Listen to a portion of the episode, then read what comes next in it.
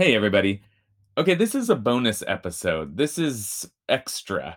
If 15 minutes of Parsha a week is not enough for you, if you're jonesing for more Parsha, then you, you may know that I teach a weekly Parsha class here at IKAR in Los Angeles every Thursday at noon uh, Pacific time. You're welcome. Um, we've got folks joining us virtually from places as far away as Japan on, on Zoom.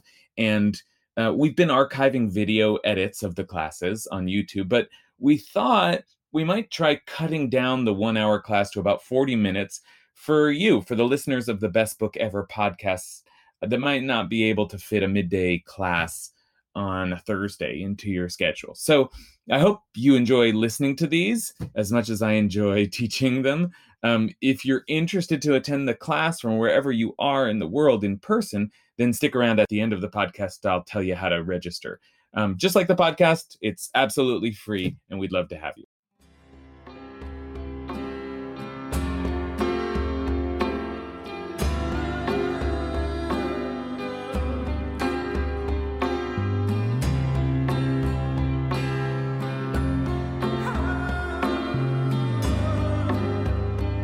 All right.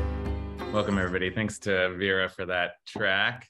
Eartha Kitt. Very, very, uh, very on on on uh, on theme today because we're going to be talking about evil, or at least wondering about evil. Uh, are there evil people? Are there are there are there evil evil men in this world? Um, I'm thinking about the famous phrase uh, from George W. Bush, "the axis of evil." You remember the axis of evil? Remember who was in the axis of evil? He's actually actually it's not it's not, it's not a bad identity. He had he had he had North Korea, Iran, and Iraq, right? But what I mean, but what he really meant, you know, I mean, he was obviously obsessed with Saddam Hussein, and he really meant Saddam, the Ayatollah, and Kim Kim Jong Il, right? That that was like, and that's part of what I think George Bush was trying to say. First of all, to, to use the, the phrase the axis of evil is to say there's an axis. Like there are there's an alliance. There's there are forces of evil in this world. There's a structure of evil in this world that must be dismantled. So that that that sentiment uh, is in my mind. And then i think he was also you know as we know he was going after saddam. And i think that there was also a sense that he he felt that the problem was that the, the countries were led by um, led by i'm sorry i'm a little distracted. Just uh, a lot of a lot of folks i'm noticing have their mutes on or off. So like jane sobo if you could mute yourself that'd be great. Okay. Um, part of what he was trying to say is that the problem is those leaders those evil evil men. And i think i'm not sure that that's that is the problem with you know geopolitical conflict but it's at least a theory. And i think if i asked you who are the evil leaders in the world today you could you could imagine what names would start to come up. Is that too simple an analysis?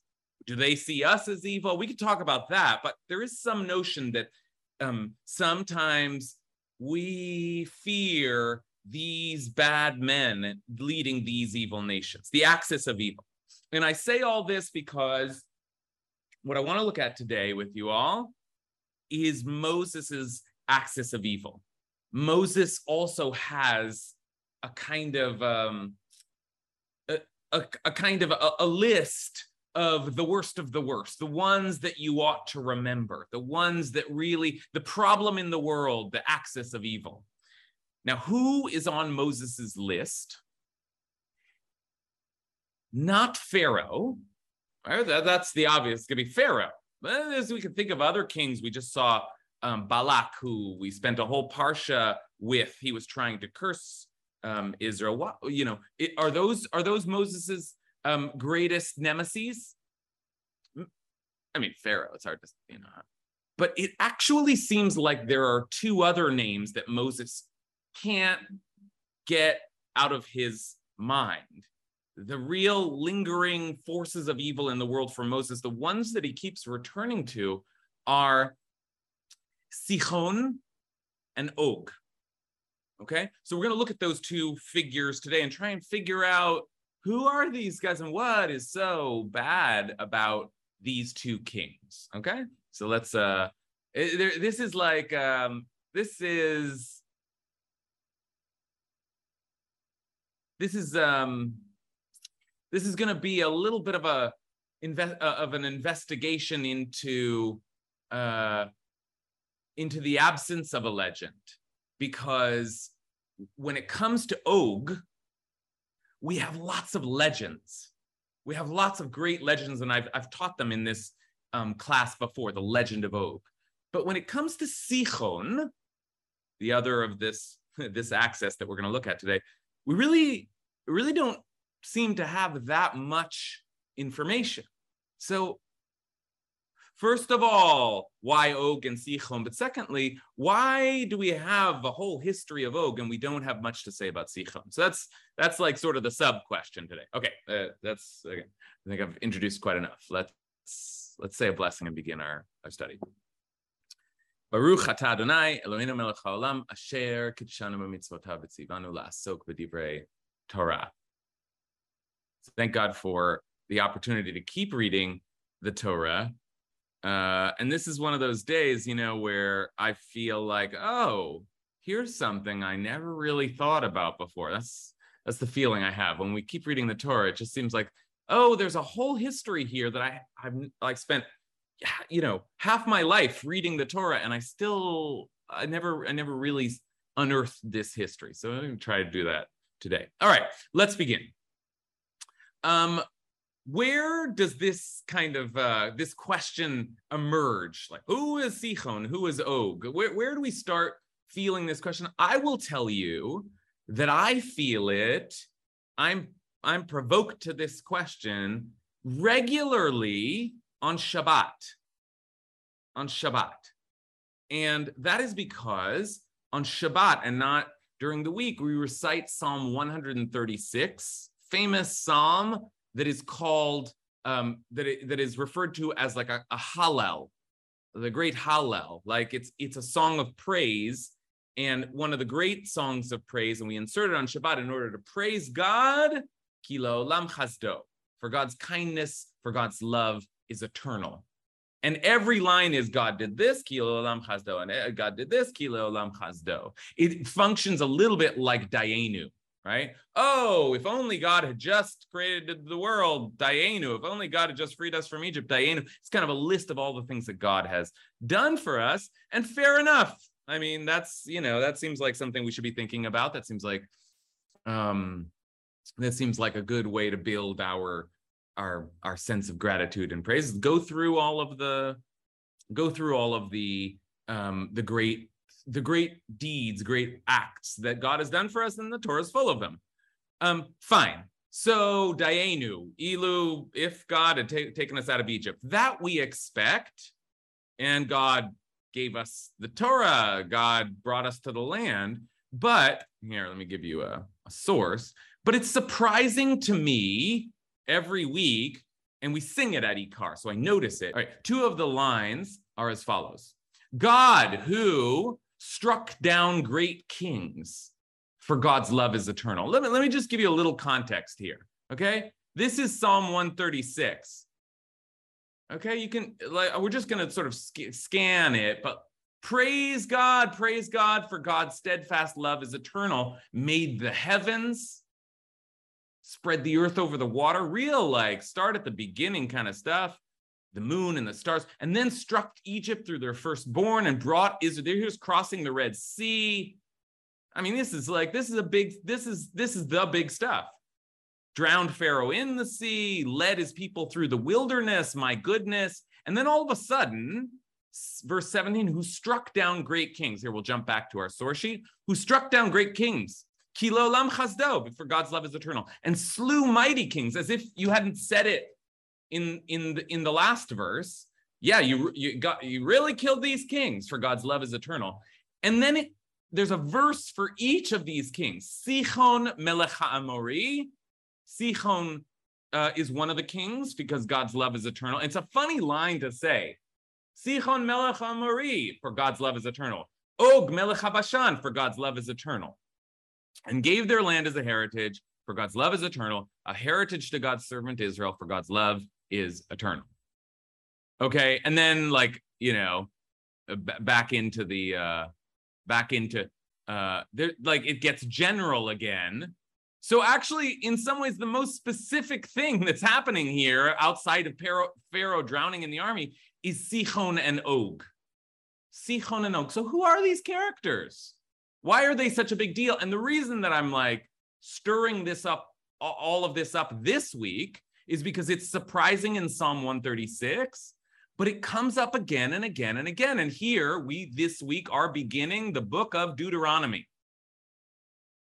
And in the book of Deuteronomy, there's one thing that I say every year, most important thing to remember about the book of Deuteronomy is that it's Moses talking.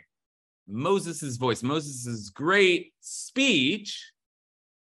Um, so what's Moses thinking about? What's Moses obsessed with? Who does Moses, how does Moses want to tell the story? That's one of the questions we ask throughout the book of Deuteronomy. But take a look at the opening lines of, of Deuteronomy before Moses even starts to speak. These are the words that Moses addressed to all of Israel on the other side of the Jordan Dun, dun, dun, dun, lots of place names, lots of times. It was in the 40th year on the first day, da, da, da, da. And verse four of the great introduction to Moses' great speech is after he had defeated Sichon Melech the king of the Amorites, who dwelt in Heshbon, and King Og of Bashan, who dwelt at Ashtaroth and Edrei. On the other side of the Jordan, in the land of Moab, Moses undertook to expound this teaching, this Torah, and he said, okay, so I hope you can get a sense now, like, wow, that is that's quite that's quite strange and quite prominent. What is this constant return to Sichon and Og? Sichon and Og. Okay.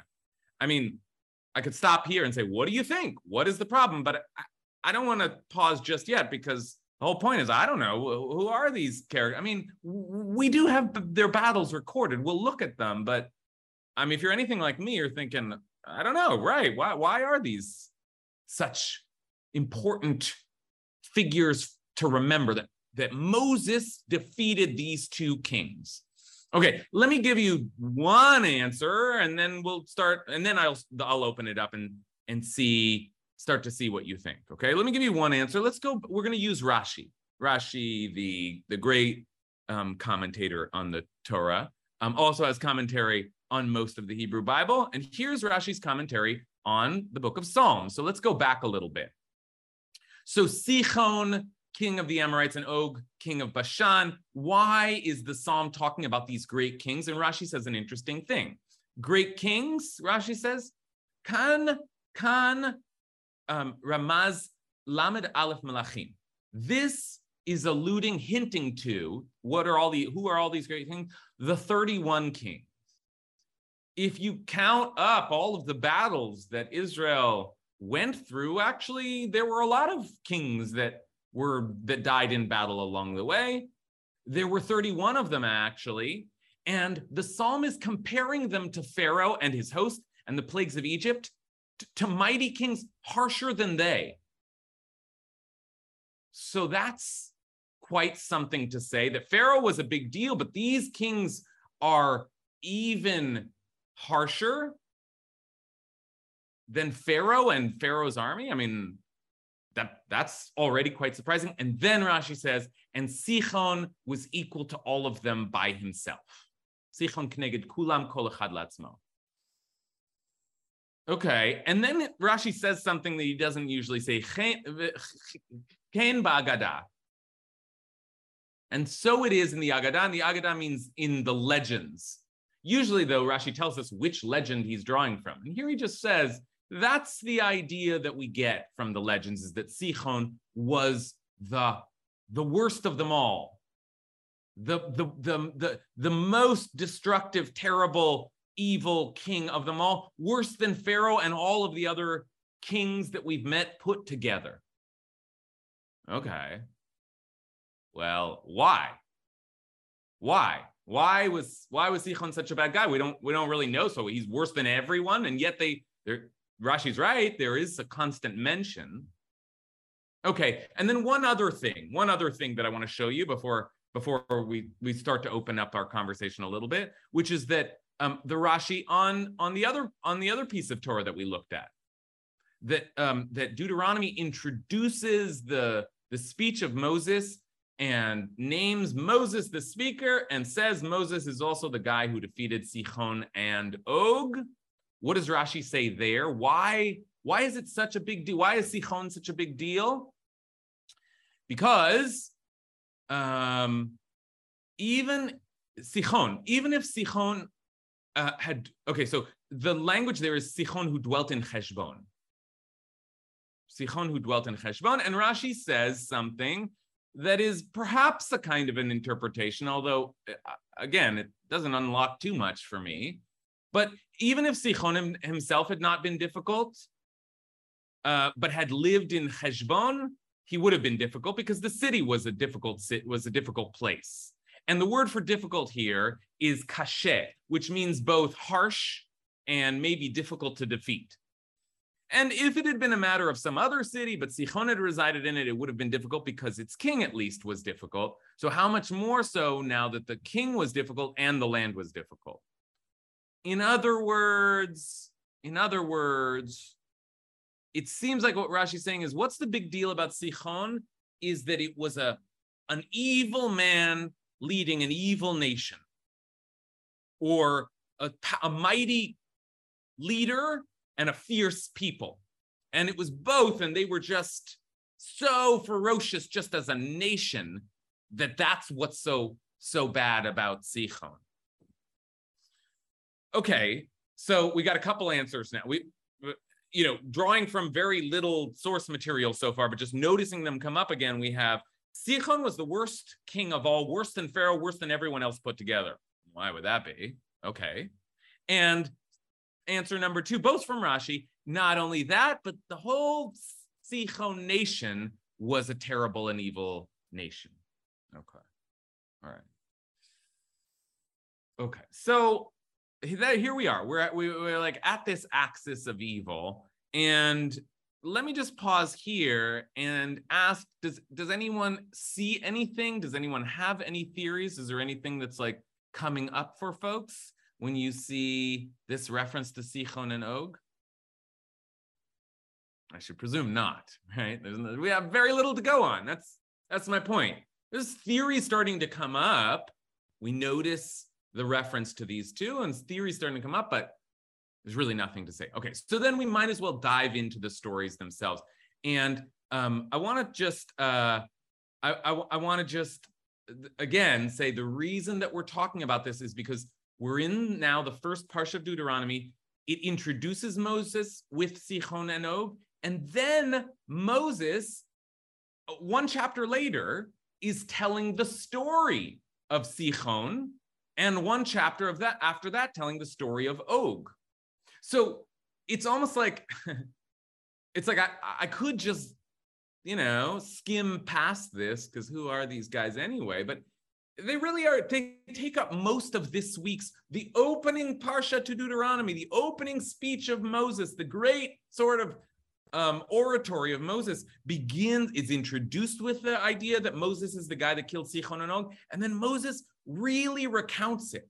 And I will tell you, I'll tell you, I'll emphasize once again what, what I emphasized in the Psalm, which is that Moses goes into greater detail about his battles with Sichon and Og than he does about his battle with Pharaoh. What's what's going on there? How could that, how could that be true? What is it about Sichon and Og that are so important that we've almost forgot the story of the Exodus from Egypt? Okay. All right. So let's take a look we're we're going to look at a few vantage points, but uh, here at least we can start uh, look like um, uh, sort of um, um, uh, fishing or uh, searching for uh, tidbits of information. Let's look at how Moses tells the story and see if there isn't anything in the story that tells us why Sichon was such a bad dude. We'll get to Og eventually, but let's first look at Sichon. Okay, Sichon. Here we are. This is this is Deuteronomy. This is this week's Parsha, Parsha uh, Devarim, and uh, Moses telling this telling this story. Up, set out across the Wadi Arnon. God said to Moses. I should have another verse. God said to Moses, Up, set out across the Wadi Arnon. See, I give into your power. I'm, I'm going to deliver Sichon into your, into your hand and his land. Begin the occupation and engage him in battle. Okay, then there's some interesting language here. Today, Hayom, this day, I begin achel tet pachdecha v'yiratcha al pnei ha'amim tachat kol shamayim. Today is the day that I begin to put the dread and the fear of you upon the peoples everywhere under heaven, so that they shall tremble and quake because of you whenever they hear you mention. Okay. Go conquer Sichon, and when you do, this is this is what's going to make people know that you are you are not to be messed with. Okay, so that's interesting. Then says Moses, I sent messengers um, from the wilderness of Kedmot to King Sichon of Heshbon with an offer of peace, divrei shalom, an offer of peace. Now that's interesting too. And I said this, it doesn't actually totally make sense. God says you're going to conquer him, but Moses starts with an offer of peace. Okay. And Moses says, Let me pass through your country. Ebra baderech. Let me let me pass through your country. Baderech, uh, baderech baderech elech. I'm gonna go right on the highway. Lo asor yaminu small, and I'm not gonna. I'm not gonna. Don't just let us take the main road.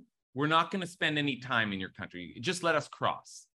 What food I eat, I will. You will supply for money, and what water I drink, you will furnish for money. Just let me pass through. So if if we eat, we pluck fruit along the way if we hunt animals along the way, if we find water drink, I'll pay you for that. Just let me pass through. As the descendants of Esau who dwell in Seir did for me, and the Moabites who dwell in Ar, that I may cross the Jordan into the land that our God, the Eternal, is giving us. Okay, so that's the request. But Sichon of Heshbon refused to let us pass through because the Eternal had hardened his spirit. He hiksha Adonai et rucho v'imetzet livavo, and emboldened his heart in order to deliver him into your power, as is now the case. All right, now we've got stuff to talk about.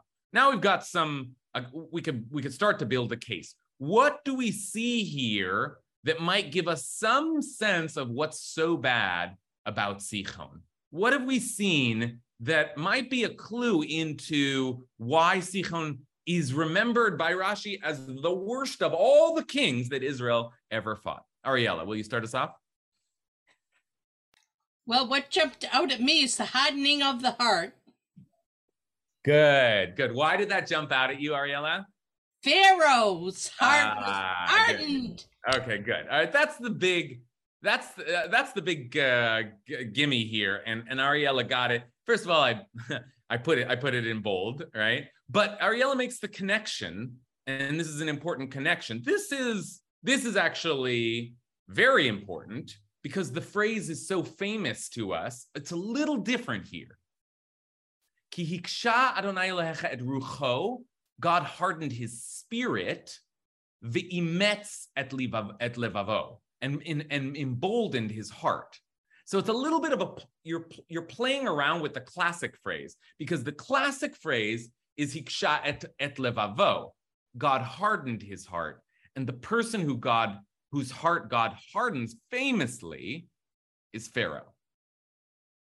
That's a famous part of the story. We don't even, we spend every year we talk about why did God harden Pharaoh's heart? God made Pharaoh less willing to concede so that, I don't know, God could make more miracles or I don't know, but it makes Pharaoh particularly fierce, but also strangely not in control of himself, and God's doing it. Okay, so an echo of Pharaoh, and that certainly gives you a sense of how bad this guy could be if this guy is 40 years later another Pharaoh. Okay, anything else you see in here? That's great, Ariella.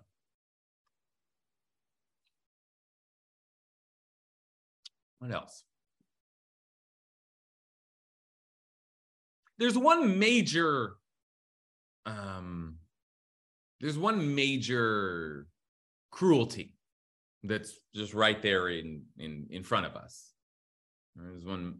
I mean, we, we could fish for lots of things. We could say, oh, the Pharaoh and the dread's going to be upon you. And that must mean he was really mighty because you could conquer him. But what's the what's the what's the big thing that he, the big, um, uh, affront uh, that that Sichon uh, carries out? Yes, uh, uh, Lawrence, Larry Zuckerman. Uh, you went. It's it's hospitality. Um, it was neutral to him, but he actually made it to be beneficial. He could make some money on the food and water. We're not going to do anything else. We just want to pass through and buy some food and water because we need it. It's neutral or beneficial to the king. And he goes, no. Good. Good. That's right. That's right. Okay. That's right. God says, I'm going to, you're going to conquer these people. It seems like done deal, just go and invade. But Moses, Moses follows a different ethic. And it's an ethic where we actually haven't even learned about yet. It's later in the book of Deuteronomy, the laws of war are such that when you go to do battle, you have to offer terms of peace. Now, that's not exactly like sweet, loving peace, it's terms of surrender.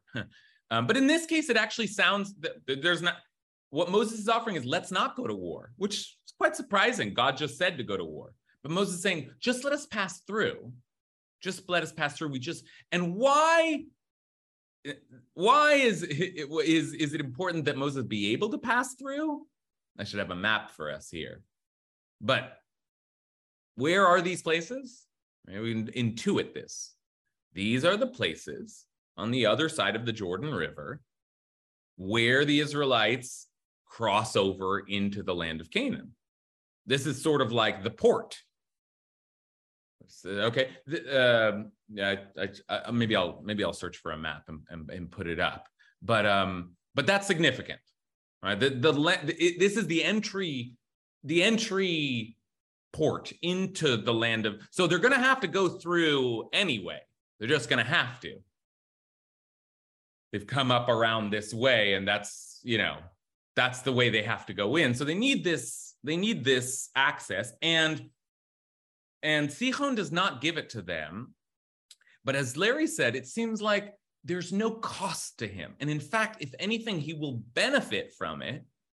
So it it feels like just I don't know what do you say cruelty. It's a little hard to just say he's being mean when you you can speculate about other strategic interests that he has in mind. I don't know. Maybe he doesn't want these people, you know, becoming a powerful nation across the. I don't. I don't know. But it, it is striking the way uh, he doesn't let him cross through. No, and then they go to war, and and you know the Israelites win. So bad move, Sichon, but it does give you a sense of maybe how vicious he is. Okay, so good. So we've got Ariella's connection, which is that he was Pharaoh-like in that his heart was particularly hard.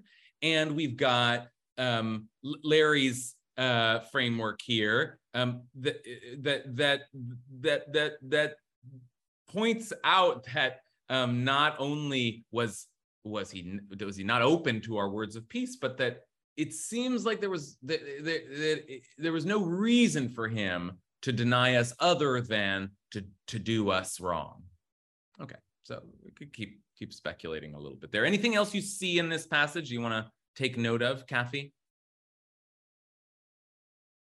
Uh, well, I, I, I sort of a obvious point here, but you know, he compares uh, the, the, the descendants of Esau and the Moabites. I mean, it's like, oh, you know, I mean, they're always kind of bad guys and everything. And being an Esau defender, I'm, you know, attuned. But here, it's even these other, you know, enemies, uh, allowed this. So, you know, it's it's Sichon is even worse than than than than the other enemies. So okay, just, yeah, that's really good. Okay, thank you, Kathy. Um, that's right. We we saw. Let's put this up, and then I am going to try and Google a map because I think it's starting to get too confusing without a little visual. But um, uh, just let me pass through as the descendants of Esau who dwell in Seir did for me. Those are not my friends. Those are not, that's not, that's not a friendly nation, but they still let us pass through. And the Moabites who dwelled in Ar. And, you know, we don't have great relationships with the Moabites either, but look, they at least let us walk through. But Sichon refused. Okay. So Kathy's right. There's some sense that and this is this is part of when we think about Sichon and um, Og. This is what I mean by the um, the axis of evil. There, we have we have uh, uh, or they had. I don't know if we still have. Um, um, we have lots of enemies uh, uh, in the ancient world. There's lots of um, there's lots of tension in the in the region that we refer the, on the east side, right? Egypt's down south. Canaan slash Israel is north of Egypt, right? They come up this way. I'm going to put a map on that. And then what we're talking about is the east, east of Eden, right? The east of the on the other side of the Jordan, the, the whole region that we refer to as Midian. Like this, this is um, an important passageway. It's an essential passageway. And then it also it becomes so for those of you who like to think more of like his i'm looking at hal i'm looking at matt you know the like think about the ancient world the strategy the history the the military concerns of the ancient world. Some of this maybe that land that territory was crucially important. And if there's any sense that they're not going to let us pass through we got it we got to kill these guys. So that there, there's there's a there's an analysis there to be made. I remember reading now I want to just say one thing here, and then I'm going to turn to Yael's comment. Uh, sichon, sichon, sichon, sichon, I keep saying. And why am I not talking about Og? Og. The other king, a much cooler name, right? Og. Sounds like a monster. Sounds like a, sounds like a, you know, a, a giant. And that is, and I, uh, that is in fact what the, what the legend says that Og was. So I want to, I, I, I want a part, my whole part of my whole reason for for taking us down this this thorny path is that as i said before og's got a legend. We know we've got plenty of great source material for og and the legend of og also starts in our parsha in deuteronomy. I'm not going to read through the whole thing but the important verse here to see is in chapter 3 of deuteronomy. So chapter 2 we have this whole story of sichon we just looked at and um, and we ended in that line that Ariella really picked up on that the eternal had hardened his spirit and emboldened his heart. Great connection. Then, chapter three, we made our way up the road towards uh, Bashan, and King Og um, took the field. Don't worry, God said, we're going to defeat him too. And we do defeat him, and we defeat all the towns around him, et cetera, et cetera. We, we doomed them as we had doomed the king of Sichon, and uh, on and on and on. And then the last thing that it says in the story is that only King Og of Bashan was left of the remaining Riphaim. Now, Riphaim, what are Riphaim? Uh, the commentaries are speculating, oh, Riphaim are like a certain class of people or a certain legendary uh, gr- group of people who were, well, as you'll soon see, who were enormous. And the way that the Torah makes that point is to say his bedstead, meaning oh, the place where Og slept, an iron bed, is now in Rabbah of the Ammonites. They, they, they kept it as a memory, his bed, and it's nine cubits long and four cubits wide by the standard cubit. A cubit is like three or four feet. So we're talking about like someone who is like 30 or 40 feet tall by the record of his bed. Okay, that's the Torah's doing that itself. The legends just explode. And um, I I wrote a whole I have a book coming out this fall, and I wrote a whole essay on the legend of Og. There's like such great stuff. I mean, so, uh, the legend of Og is like you could just you know we'll have that class. We've had it before, and we'll have it again. But but a lot of what I'm trying to do in this class is, is to say, okay, but Moses always says Og and Sichon. Where's the legend of Sichon? Where's the legend of Sichon? So you can see how why we're how um, these two figures are kind of compared, and one gets a legend of his own. The other one, we we we never fully unearthed the legend. And Rashi is giving us version. Oh, he was the worst king of all, but why? Why? Okay, so let's continue exploring that. Yes. All right. Um, let's turn back to Larry, although I think it's not Larry, but thank you. Hi, thank you. Um, Tell me your name so, again. Oh, it's Laura. Laura. Uh, yeah, thank you. Um, this is a, a, a, really good um, series of insights, I wanted to circle back briefly to the nature of evil, why this king would be considered to, um, you know, uh, be the um, the top dog in the evil nation. Um, Mhm. and and there might be something to that. So in other words, what we have here is an offer of peace, and it's gratuitous for that king who has great power and privilege to say no, uh, which suggests something which would be the arbitrary exercise of power, which also could be interpreted as abusive. Mhm. Um, and when we begin to see this kind of arbitrary exercise of power, as an example, let's go back to Pharaoh just briefly and say he he hardened his heart, God hardened his heart, but he had his reasons, even if we don't agree with his reasons. And and he had a list. Uh, this guy has no reasons. It's completely arbitrary and unreliable. Good. That's that. Thank you so much for that, Laura. That's that's right. That deepens the the the questioning that we were we were just doing. Like what what what is it that makes this such a an axis of evil nation? And Laura's saying, well, let's think about evil. And let's think about some of the details that we've been reviewing here, notably the the the the denial of safe passage. And as as Larry said, you know, when there was no re like when it would have been even to your benefit.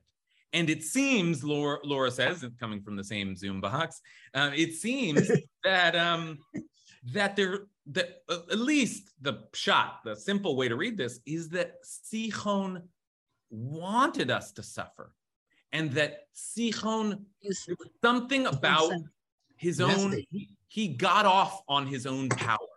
Like he enjoyed the fact that he was powerful and could make people suffer. And that's a distinction. And there are what is you know it's it's it's too easy sometimes to be like oh the evil men running you know bad you know uh I, you know you can fill in the blanks right? Bad this leader bad this leader. But it, usually that's that's like come on it's not about that one guy it's a whole history and nation and conflicts and cultures and you know. But sometimes you get the feeling that the person who landed in that top position loves being powerful and loves exercising that power with in the form of cruelty. And that's what pharaoh was and that's what sichon is. Someone who who enjoy i was just watching uh um uh obi-wan kenobi right? It was like all these scenes with darth vader. And that's what darth vader represents. That's what the the the empire represents in the star wars mythology. Is just someone who wants to make you suffer wants you to know the the the, the point of their rule is to establish that y- you will be um you will be uh, submitted before them and there's some there that's a that's a certain kind of leadership and that kind of leadership perhaps is what Sichon and Og represent and why they're so dangerous. Okay great. All right um, we have eight, eight minutes left. And I um, there's one more important piece of text that we have to consider. And I think there's at least one more clue that you know we've done a lot of good work now in trying to figure out what what was so bad about Sichon um, but there's one more important clue because yes, Og has all of these legends. It has this verse where he was so big, and all these legends develop around Og. And I encourage you to, to look at the legend of Og, really wild stuff. But Sichon, where, where is the legend of Sichon? Remember, Rashi said, "Oh, so it is in the in the Agadah. He is the worst king of all." Where's the legend? The truth is, the truth is, there is um, there's a kind of a a legend of Sichon recorded in the Torah itself. Because remember, Moses is recounting the Battle of Sichon, but that battle took place back in the book of Numbers. So we're going to go back and look at the book of Numbers. We're going to get most of the same information that Moses gave us. But then, well, then you'll see. Okay, so let's take a look. Last last major piece of text today. Okay, so Israel now sent messengers to Sichon, king of the Amorites, saying, Let me pass through your country. We will not turn off it. This is back now in the book of Numbers. We'll not turn off into fields or vineyards. We'll not drink water from wells. We'll follow your king's highway until we've crossed your territory. It's always interesting to compare Deuteronomy account to Numbers to earlier in the Torah, and Moses uh, often makes interesting switches, but we're not going to pay that much attention to today because it's mostly the same story. But Sichon would not Israel, let Israel pass through his territory. Sichon gathered all his troops and went out against Israel in the wilderness. He came to Yahaz and engaged them in battle. But Israel put them to the sword, took possession of their land, etc., etc., place names. And Israel took all those towns, etc., etc., place names. And Heshbon, now look at this last line.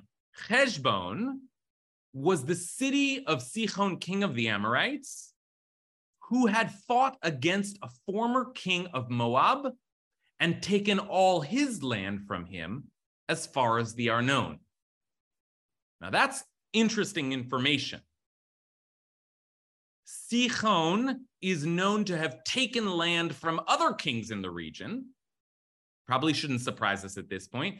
And in fact, you, this you may remember this because we we read this at the beginning of Parshat Balak, another one of our enemy kings that Moses doesn't seem to care too much about it after the fact. Balak, son of Zippor, saw all that Israel had done to the Amorites, and Moab was alarmed because the people was so numerous, and Moab dreaded the Israelites and said, Wow, now they're going to get us. Why? Because they saw what they had done to the Amorites.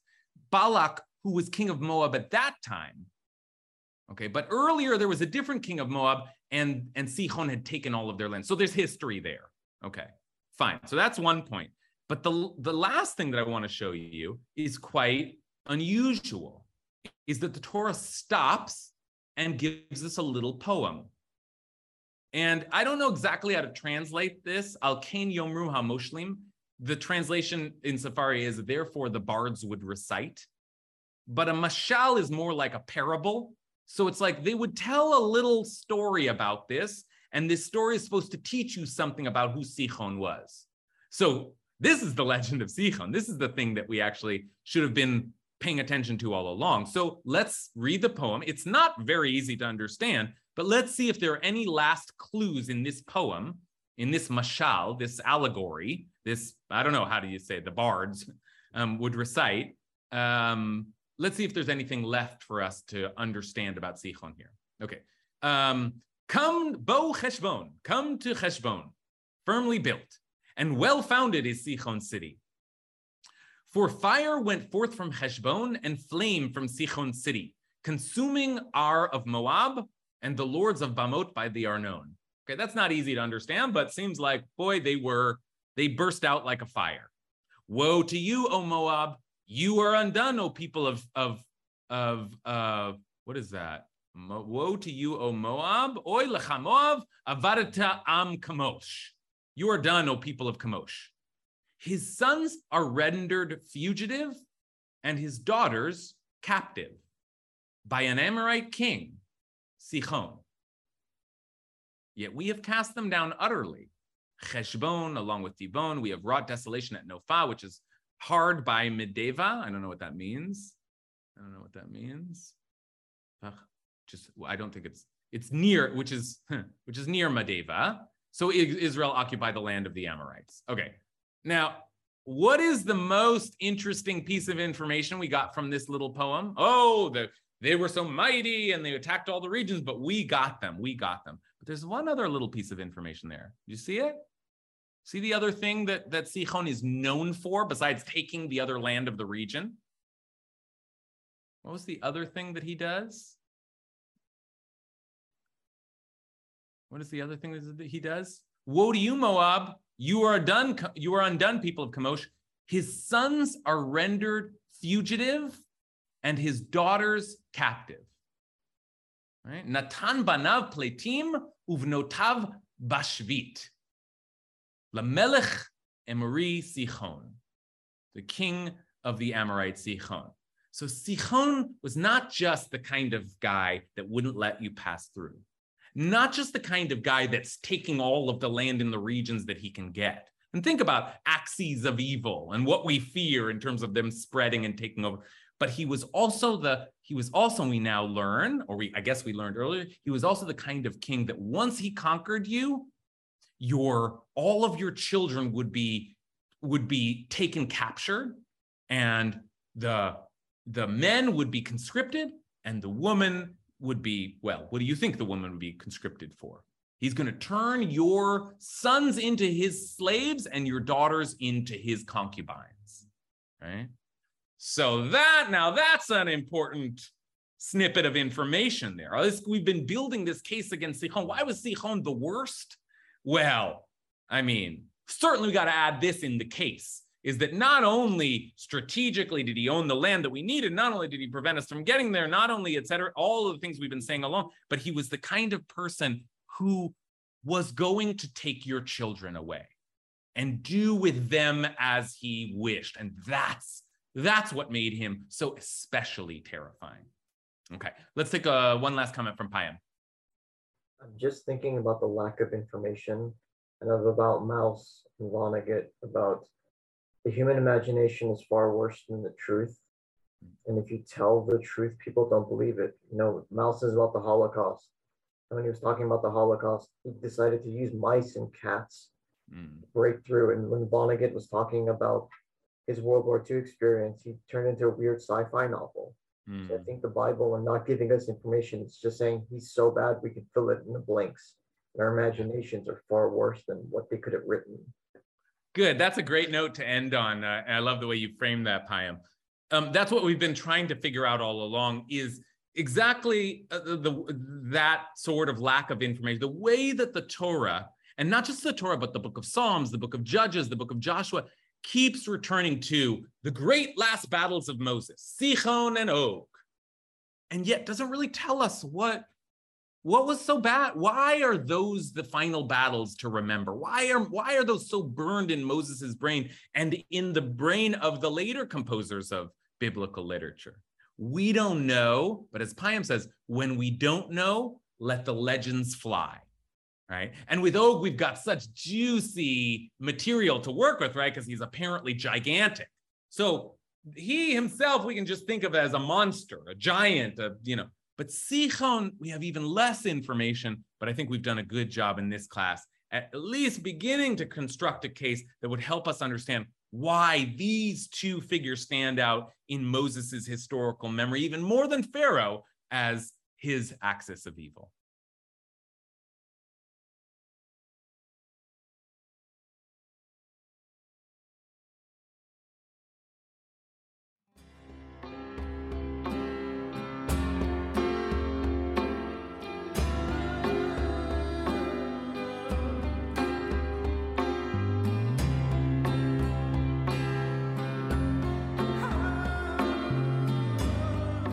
Okay, that's it.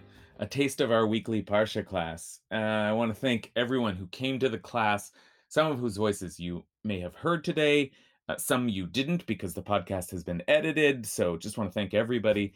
Um, and speaking of editing, I want to thank also our uh, editor, Vera Blossom, for her great work. If you'd like to join our class sometime and come and, and join our, our circle of, of Torah geeks, you can find us uh, again, Thursdays, 12 p.m. online at ikar.org. That's I K A R.org. And, uh, and if you go to the calendar, uh, then you can find a Zoom link and just click in. And um, and in the section uh, on the website uh, that that uh, we keep our classes, you can if you click on Parsha Study, you'll find all of our archived classes and source sheets and everything we discuss there. So if you're looking for a regular Parsha class, I'd love to see you. Um, and uh, and in the meantime, I will talk to you next week.